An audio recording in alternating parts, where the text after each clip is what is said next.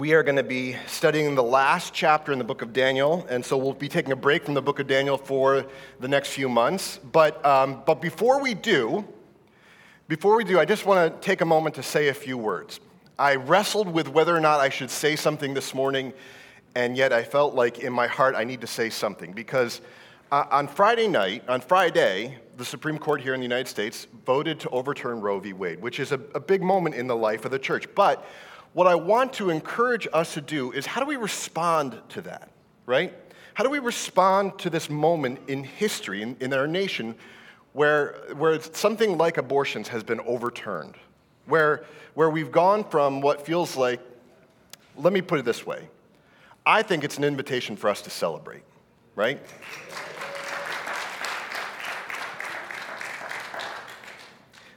But I want to encourage you to celebrate in a few ways. First of all, I don't want you to celebrate online. I don't want this to be something where we celebrate by going out and protesting in mass or, or going online and, and, and making comments online. I want you to celebrate in three ways. And so, hear me out and understand that I'm, I'm a little bit nervous about saying these things because I know how divisive this can be. But if our celebration, if our response to this moment in history divides us as the people of God, we have failed. Okay? So, how can we respond? First, first and foremost, what you need to do when you walk out of here, if you're thinking about how to respond to what Roe v. Wade, uh, what happens as a result of Roe v. Wade, is you need to go home, open your Bible, get on your knees, and figure out a robust theology of life. What I mean to say is understand God's view on life from birth to death. That, that this should be a moment where we are gaining a fuller knowledge of what it means to protect life in the womb, but also what it means to care for life at the other end of the timeline of a person's life. There are still debates going on about physician assisted suicide and, and what it means to take a life. We need to know how God wants us to respond in those moments as well. We need to know about what God says is the value of life, not just in the womb or after birth, but throughout their life. And we need to be at the forefront of this conversation as the people of God. We need to lead the way. And so, your first response in celebrating this should not be to, to, to, to go online and, and, and create a big hubbub of, of look how good this thing is. This is a legal and political victory. The spiritual war that God is affecting in this world is not done. In fact, this is more like a starting line than a finish line. And so we need to, we need to go home and build up a robust theology of life. Secondly, I, I think we need to pray about a, a way for us to get off the couch and get more involved to, to get off the couch and get more involved in the lives of people that are impacted by this decision, right? You think about the story of the Good Samaritan. And, and, and, we have examples that Jesus tells in that parable where there are people, there are, there are religious leaders that actually avoid the messiness of the broken person lying in a ditch left to die. And they cross over on the other side of the road because they're on their way to the temple to worship. Church, this should not be a point in history where we are so focused on God's holiness that we trash and thrash the people who are wounded and broken and lying in the ditch left to die. I am scared that we will, as a church, not, not Trinity, but the people of God globally here in the United States, will give a response where we are more like those religious leaders crossing over to the other side of the street on our way to the temple rather than that Samaritan man who stops, binds up the brokenness that he sees in this person alongside the road, has compassion on them, and cares for them as they go along the way. So, so we need to pray about getting off the couch and, and, and getting involved in resourcing and supporting women who are considering adoptions or, or, or, considering abortions. Maybe we need to even consider adopting someone to help relieve and, and come alongside uh, men and women who are going through this and wrestling with this. We need to be people who are praying for and listening attentively to those people who are wrestling with and struggling with the brokenness and pain they feel uh, of, of what's going on inside of them. And lastly, I, again, I just want to reiterate that we need to pray for our world. Friday's decision was, was a legal decision. But legally speaking, I don't, I don't really care. I, I mean, I shouldn't say that I don't care, I do care. But that's not my primary concern. My primary concern is for the heart of God to saturate the land, to saturate the hearts and minds of the people. And if the conversation is only about a legal battle, then, then the, the battle is already lost. We need to recognize that, that this is not a matter of, uh, uh, of, of flesh and blood, but a battle against powers and principalities. So, church, I want to pray and give thanks for God, for His providence and His sovereignty and His continued work in our land. But I also want to pray that He would continue to do this and give us strength as His church to step out, to step up in courage and in faith, and to step out of our comfort zone so that He might use us in the, in the lives of the many people that are impacted by this issue. So let me pray. Heavenly Father, I do thank you that, uh, that you are a sovereign God. Father, that you are in control. We thank you, Lord, that you can create such a conversation in our na- nation that, that, that we might be able to affirm and say yes to, to protecting life. But Lord, it's not such a simple conversation. You know that. You know that this is not a simple discussion. This conversation creates rage inside of people, anger, divisiveness. And some of them, Lord, that anger is just a surface emotion uh, that covers up the, the depth of woundedness and pain that they carry. So, Lord, give us hearts and minds and eyes like the Samaritan who can look upon the brokenness of our land and have compassion. And not just look on them with compassion and move on, but, but have compassion and seek ways to come alongside those who are hurt and broken in our world. Lord, help this not become a conversation that is an us and them situation where we say, Yay, we are victorious and you have lost. Eh, but that we would say, God, this is an opportunity for us to affirm your theology of life, your love for, for, for your creation. Regardless of our abilities or disabilities, regardless of our age, uh, regardless of, of our ability to contribute to society or not, you love your creation. Help us to be a people that affirm that truth, that support that truth, that encourage that truth, and help us to be a compassionate church that cares for the broken, that has compassion, that provides what, whatever we can to help them experience life in Jesus Christ. Lord, we thank you that you are that kind of sovereign God. We pray this in Jesus' name. Amen. Amen. Well, thank you guys for just giving me a, a, a few moments. I know that um, I actually don't enjoy speaking about what feels like political issues from the pulpit because I think that it, within the body of Christ, we represent a diversity of views around politics.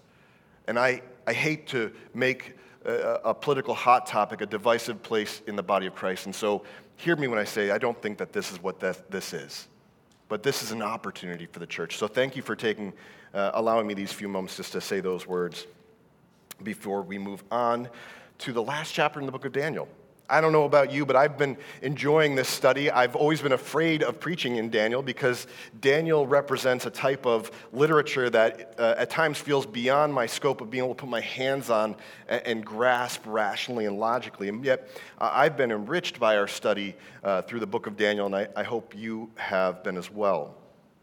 Now, Daniel's story is one we know mainly because we grew up hearing stories about Daniel in the lion's den or Daniel's three friends who have been thrown into the fiery furnace and things like that. But, but even now, I'm talking about it as if it's Daniel's story, and it's not Daniel's story.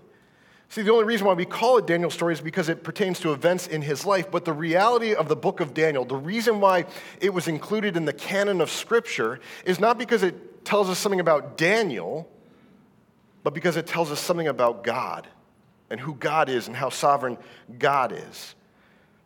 See, it was God that gave Daniel and his friends favor with the Babylonians and the, the Medes and the Persians.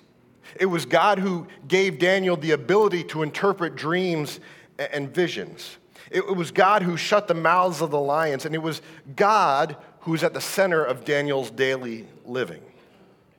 See, I think the book of Daniel presents to us a clear depiction of, of a great and awesome God who is, above all else, sovereign over every earthly king, every earthly ruler. See, God is shown to be trustworthy even when the circumstances of Daniel's life seem so uncertain and, and so unsettled. God is our sovereign Father, and we are his children. In Matthew 18, Jesus tells his followers that, that unless we turn our lives back toward this Heavenly Father and become like little children, well, then, then we'll not enter the kingdom of heaven. In, in other words, there's a relationship, a faith based relationship that's depicted of how we as God's creation relate to God, our Heavenly Father. So I think the Christian faith at its very core is a relationship defined by our faith in and our dependence on this Heavenly Father. Faith is not just believing in something like it's true or, or a fact, it, it, it's, it's having a relationship with the truth. Growing up, we'd go on these family trips where we'd, it would be like a long car ride, right? And, uh, and on these trips, the role for myself and my siblings would be to climb in the back seat, to be patient, and to let my parents get us to where we need to go, right? Now, I had no idea how to, how to get where we were going or how long it would take, but thankfully, that wasn't my responsibility. My responsibility was to trust my parents were wise enough and good enough to get us where we wanted to be. So think about this for a moment. At, five or six years old, I, wasn't speaking up from the back seat saying, hey, dad, get off this exit. 495 is, is crowded this time of day, so let's, this will be a quicker route. Right? Like, I don't, I, am not a backseat driver when it comes, well, I shouldn't be a backseat driver when it comes to faith. I'm, I'm, sure I, uh, I'm sure I drove my parents nuts when we went on these long trips. But the point is that, that, that it seems irrational crazy for, for this little kid to be telling his parents what the best route is to take or, or what has the least amount of traffic at, at this time of day. Church, I think the sovereignty of God is like this. I, think it's kind of like this, where we don't sit in the back seat and tell God that He's got morality wrong or He's, he's getting uh, His view of righteousness and justice is out of alignment, that, that it's not the right path to take, that, that, that God's view of love is, is warped and, and, and wrong. I think that that's, that's not what it means to trust in the sovereignty of God. And yet, practically speaking, we, all, we do this all too often, right? We tell God what we think love is. We tell God what we think justice is. We tell God what is right and what's wrong. And so the book of Daniel actually offers us a corrective on this. The, the book of Daniel offers us a corrective on what it means to live a life trusting in the sovereignty of God trusting in His goodness, trusting in His faithfulness, His steadfast love. It teaches us to trust God's sovereignty because we're all like these five or six year olds who, who can't really, we, don't, we can't see up over the steering wheel to see where we're going. We don't really know the best, best path to take, even though we think we do, even though we, we, we may speak up at times or live as if we know better than God does, right? But Daniel, the book of Daniel, offers us a corrective on this. And I think we're reminded of this one more time in chapter 12 as the book closes out. So, if you will, go ahead and turn to Daniel chapter 12. I'll pick up in verse 5, and we'll read the last eight or so verses of our chapter.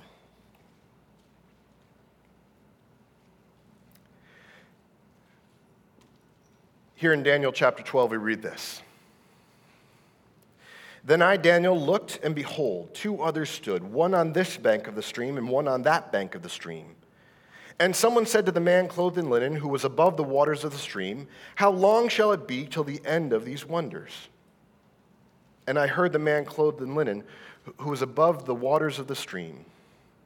He raised his right hand and his left hand toward heaven, and swore by him who lives forever that it would be for a time, times, and half a time and that when the shattering of the power of the holy people comes to an end, all these things would be finished.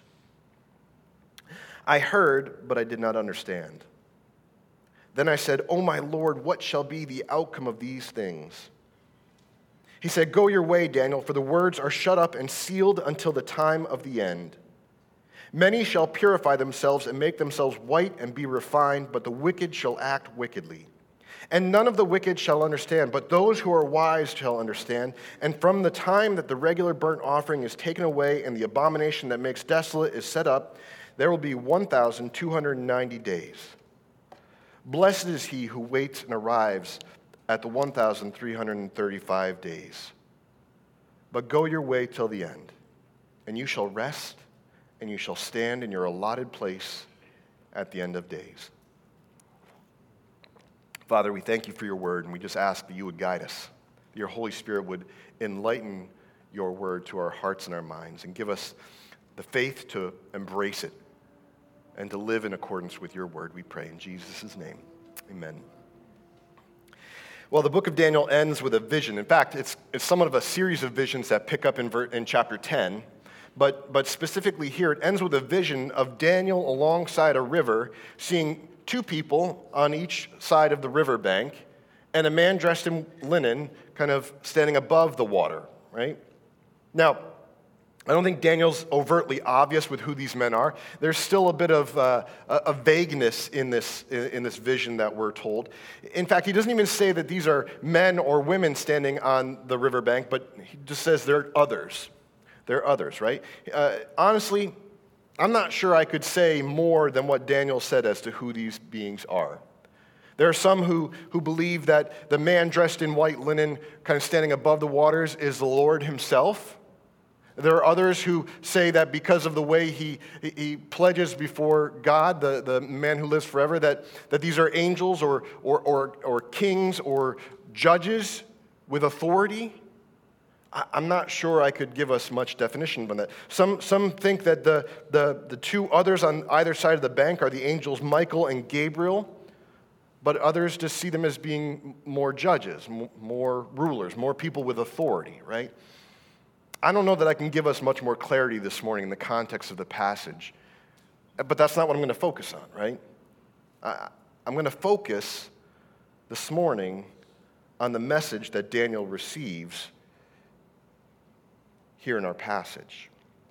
See, the first question that's asked is one uh, is, is made by one of the individuals standing on the riverbank. One of the, river, uh, one of the individuals standing on the riverbank speaks up and asks a question uh, that basically uh, kind of amounts to what a child would ask on a long road trip Are we there yet? Right? Those questions that come so frequently on those long traveling uh, trips that we go on. Are we there yet? Are we there yet? Are we there yet? These, these two, uh, uh, this one uh, of the men on the, or people on the riverbank says in verse 6, who, uh, how long shall it be till the end of these wonders? How long shall it be? Are we there yet? When, when's it going to happen? How long will it be? How can we know more about when these things that you have spoken of will be? Now, what are these things? If you backed up in, in chapter 12, the very first few verses, and actually chapter uh, verse 1, uh, we're told that there shall be a time of trouble, such as never has been since there was a nation till that time. But at that time, your people shall be delivered, everyone whose name shall be found written in the book. There is a time of trouble, right? Uh, earlier in chapter 10 and even in 11, it talks about what this time of trouble will look like. And it is not pleasant. Need I say more? It is not fun. It's not, not, it's not a vacation, right? This is not a, a pleasant time. But the question that, that, that the individual asks is when is this time of trouble going to come and when's it going to end? When's the, when's the final end to this world going to be? The, the side note this is often viewed as being a depiction of what we sometimes call in uh, the end times the tribulation or, or a time of great trouble for God's people, really for the whole world. And so the question is when will this world come to its final and complete end? When is it done with, right? When is the, the life in this world as we know it done and over, complete? See, the question that was asked of the man wearing white linen is a question that we would ask, right? We, we want to know when should we expect the end to come? When, when, are, when are these, these atrocities, these, these horrible things that the Bible speaks about, when, when's that going to happen? You, you, you see similar questions asked throughout Scripture. Job asks it. David asks it. Abraham and Sarah ask it, in, each in their own way. And it may not all have to do with end times, but it all has to do with trusting in God's sovereignty. How long, O Lord? When are you going to be faithful to fulfill the promises you have made? How long, O Lord? If time is in your hands, tell me how long? When's it going to happen? When are you going to bring this to conclusion? When are you going to, when are you going to, for Abram and, Abram and Sarah, when are you going to give us a descendant of our very own? 99 years later, you think, hey, that's a legitimate question to be asking, right? How long, O oh Lord? The question isn't so much the timing, the question is their trust in God. Is God going to be faithful to the promise that He has made? It's the question we want to know the answer to, but I don't think it's the question that needs to be asked at the end of the book of Daniel. See, the man in, in white linen responds to the first question by raising not one hand, but, but two hands, right? He's making an oath, but he's not making, he's not making a, a small oath, or he's not making a regular oath. He's saying, I'm not just going to raise my one hand in, in promise that this will happen. I'm going to raise both hands. And I'm going to make this oath to the one who lives forever, to God Himself. This is a sure thing. The end will come. That's all you need to know, right? The end will come. And, and his oath is meant to make it clear that, that not only will an end come, but, or not only that it's a sure thing, but that the end will come. But let me ask you does this answer that, that the end will come make you feel like you're given any more clarity to your, your curiosity? You say, God, when, when's the end coming? Well, it's going to come, right? Do you feel satisfied by that answer? No. If anything, we should feel comforted by Daniel's response in verse 8, where Daniel says, I heard, but I didn't understand. Right? I heard, but I did not understand. See, when my kids ask how long, they're, they're not satisfied by in a little while that doesn't, that doesn't quench their thirst for knowledge. They want to know specifically how much longer they had to put up with my excellent driving skills, right? The man in the white linen doesn't say when this devastating time will come to an end. Instead, he gives us something better. He gives us a promise we could hang our hats on. He gives us knowledge that reaffirms the, the promise of God that that, that it will come to a definitive end. You don't need to be curious about what the future holds. Why? Because the end will come, and that's in God's hands. Do we want to be a backseat driver with our faith, or are we willing to trust God that when He says it's time, that it will be time? See, this is a passage in contrast when, when the man in white linen says that, that it will be for a time, times, and half a time, it's a passage that we kind of hold up in comparison to when we were told this back in Daniel chapter 7. Daniel chapter 7 is a passage that talks about this, uh, the, the reign of the fourth final kingdom of man. The, the, um, which often many people have said in the near term of history was uh, Antiochus Epiphanes. And, and, and the people are told in chapter 7 that it will be for a time, times, and half a time. Using, using an Aramaic word, by the way, an Aramaic word called, uh, that said Adon. Adon, which describes an indefinite period of time. Basically saying he's going to reign for however long he's going to reign for right? It's a period of time that will come to a conclusion, but it's, it's more open ended. It's like uh, my kids ask me, How long do we have to pick up leaves in the yard for? And me saying, Until I say you're done, right? It doesn't exactly give them any security of knowing it's going to be done. It's just they know it's going to be done when I say it's going to be done. There's, that's the clarity that they need at that moment, but, but it's not a lot of clarity. It's, it's a period of time that's defined by God, but still feels undefined to us. It requires that we keep trusting in the Lord because the duration of time is unclear to us. It doesn't say we just stop doing whatever we're doing because we don't know when it's going to come to an end. It just tells us our job, our role in the faith is to persevere, is to not give up hope, is to cling to the fact that God, who made this promise, is trustworthy and is faithful to do all that he is determined to do. Here in, in Daniel 12, the man in white linen makes an oath that's certain, that's not undefined, that's clear, right? It may not be the answer that, that the people want because it doesn't tell them in the year 2022 or whatever, no, I'm going to I'm to start this time, that's going to be the end, and then it's going to end at this date on this time. But here in chapter 12, the, the, the response that the man in the white linen gives is, is one that is of more clarity, more, more de- definition. He does this by using a different word for time, times, and half a time. Here in Daniel 12, the word is moed. It's a, it's a Hebrew word at this point, and it's a word which gives a sense of definition around time. If someone is having surgery to remove a tumor, they want to hear their surgeon say that there are clear margins when they remove that tumor. In other words, they want to know that there are no cancer cells in the tissue surrounding where that tumor was. There is a clear separation between the, the, the, the, the horror of that cancer, those cancer cells and the healthy tissue. To use the example of my kids asking me how long they have to pick up leaves in the yard, rather than tell them they have to pick up leaves until I say they're done, I'd be telling them they have to pick up three and a half bags of leaves. Right? That's clear. It's for a, it's for a defined time. There is a beginning and an end, and God is strictly involved and, and in control of when it begins and when it ends. There is definition and a measurable amount of time. See, I think trusting God's sovereignty means that even though we don't know when these events will happen in the future, we are concretely confident that they will happen with a clear beginning and with a clear end, and that is all in God's hands.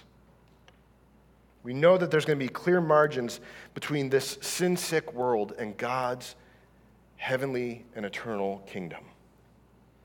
And so this leads us to the second question in Daniel chapter 12, verse 8, where Daniel says, Oh my Lord, what shall the uh, what, what shall be for the future? What shall the, the outcome be? So the question isn't so much when will this happen or how long it will go on for. The question that Daniel asks, that we should ask, is what should we expect for the future? Church, the, the future of this world is, is certain, it's definite. The, the world itself feels very uncertain. But we know, without a shadow of a doubt, what the future of the world is and what the future of God's kingdom is. This world is not getting better. I was talking with Pastor Moses about this passage this week because I was kind of I was struggling with this one, thinking, you know, how do we how do we do this? How do we how do we unpack this? What is what's our that's not only what's being was Daniel teaching us, but where do we go with it? And he goes, You just got to look at the landscape of our world. It looks dim. Right? The, the landscape of our world shouldn't give us, be giving us hope. And it doesn't give us hope. But we shouldn't be looking there for our hope. Right? We shouldn't be looking at the, the, the circumstance of our world saying, hey, this, this gives me hope for the future. That should not be where our hope lies because the landscape of our world is dim. So, what should we expect for the future? Well, this is what the second question is asking. In, in Daniel chapter 12, verses 10 to 11, we hear, er, we hear the, the man, or the, yeah, the man in the white linen, his response to this question of what should we expect for this, uh, the outcome, the, the future outcome. And he says this He says, Many shall purify themselves and make themselves white and be refined, but the wicked shall act wickedly. And none of the wicked shall understand, but those who are wise shall understand. And from the time that the regular burnt offering is taken away and the abomination that makes desolate is set up, there shall be 1,290 days. Blessed is he who waits and arrives at the 1,335 days. So I think there's three outcomes to look for in the future. There will be a greater divide between the righteous and the wicked. There will be a greater understanding for the people of God, but not for those who have turned their backs on God. And lastly, the faithful people of God will persevere to the end. Right? We don't need to think or wonder will the, the, the challenges, the difficulty, the tribulations that we're going to face, will they put an end to us? No, the faithful will persevere to the end. And so, as the people of God persevere in faith, as we, as we push through the challenges that are in front of us, our faith will be refined, will be sharpened. The righteous will be made more righteous. Why? Because God refines his people through the challenges that they're called to live out in faith. Right? Our faith gets stronger as we cling to God, as we trust in Him, as we let Him have His way in our lives. As we trust in Him, He reveals Himself to be faithful and trustworthy.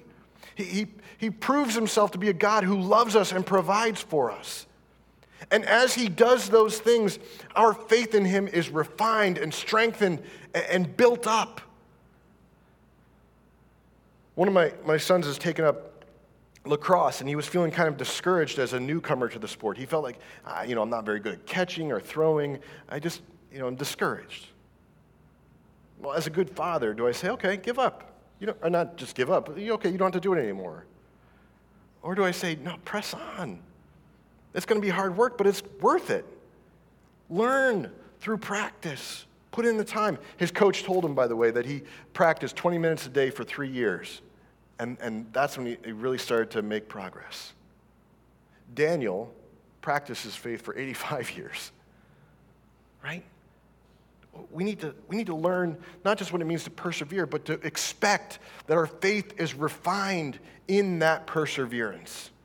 That when we trust in God, He is trustworthy to do a work of transformation in us.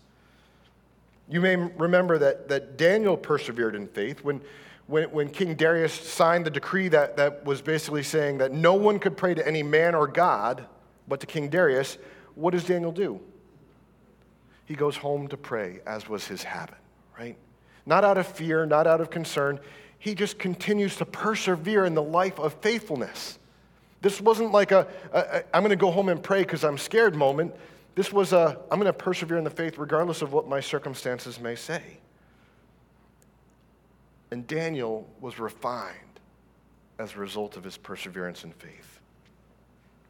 See, the outcome of this world will, will be that the people of God will become more refined, like a fine wine or a cheese, right?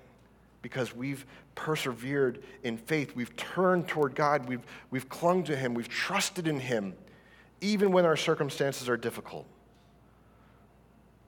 But there will be a greater divide between the people of God and those who have turned their back on God. Those who have said, no thanks, I've got this, I'll figure it out on my own.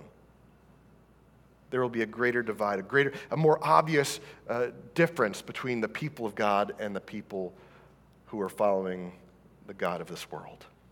See, the, the second outcome to look for in the future is a greater understanding for the people of God. Now, if we refuse God's hand in this world, we refuse the wisdom and the insight that God offers us. King Solomon says that, that the fear of God is the beginning of wisdom.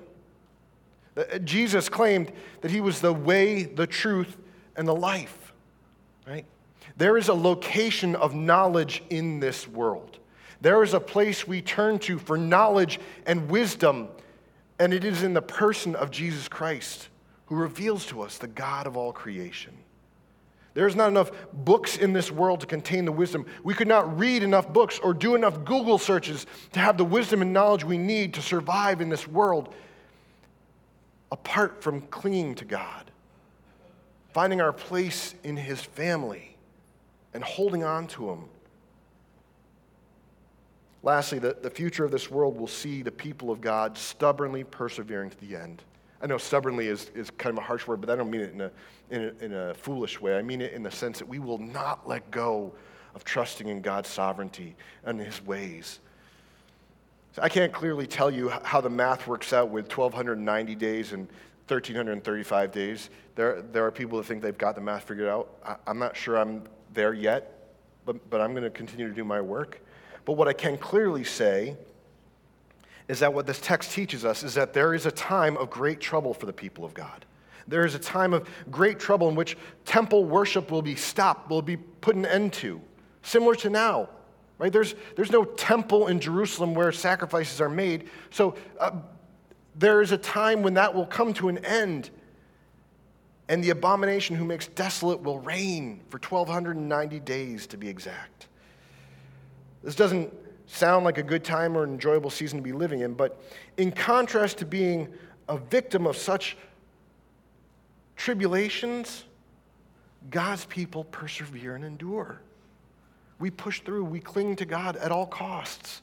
We hold firm to Him by faith.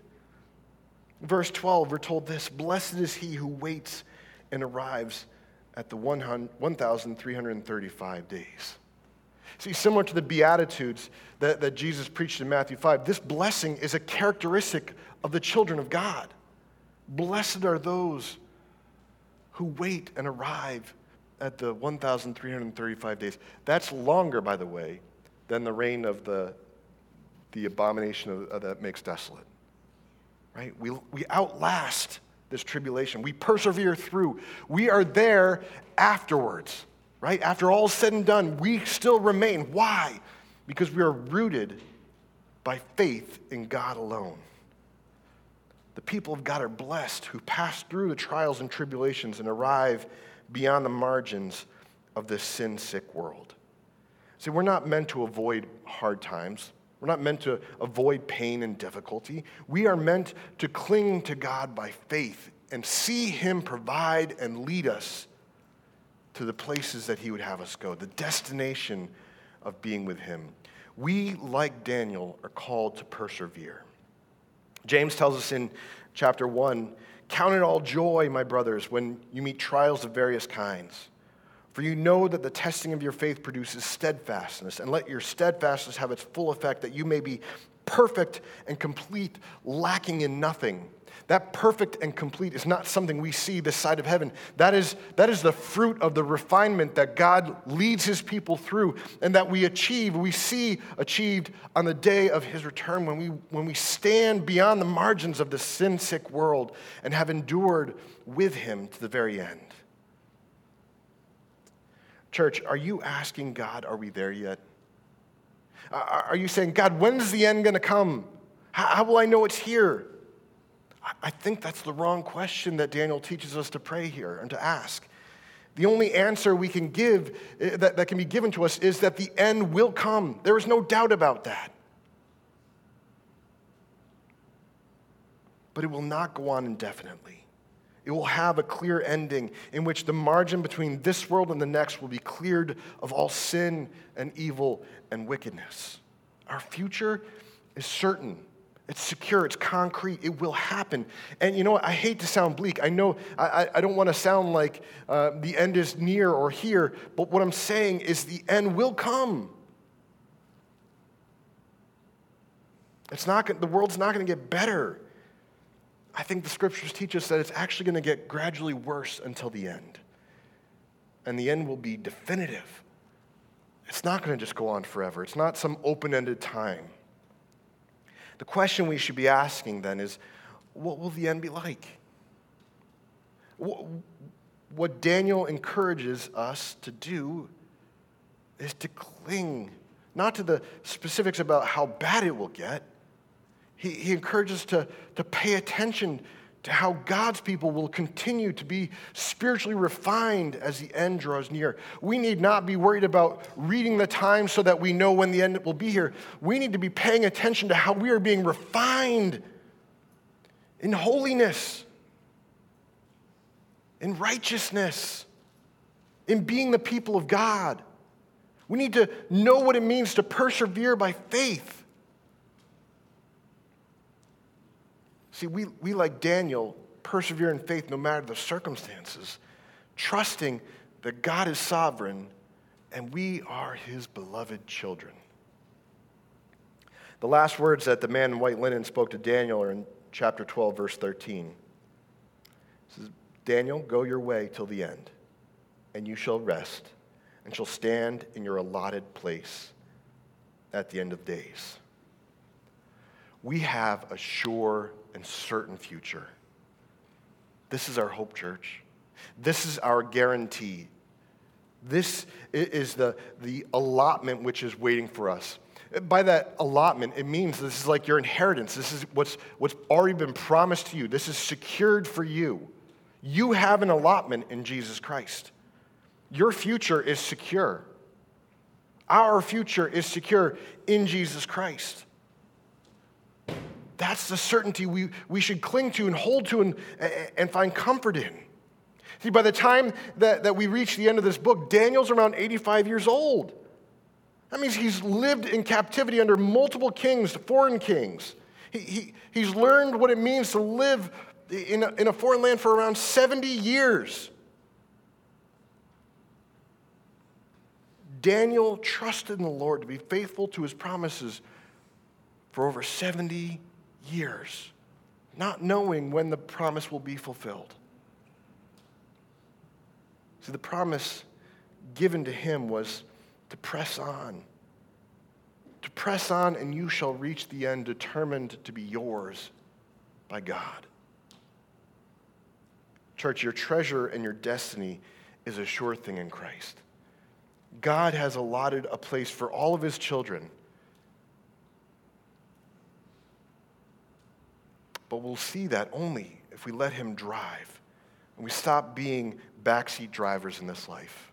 If we trust him to drive where we need to go. So, church, can you let God be God?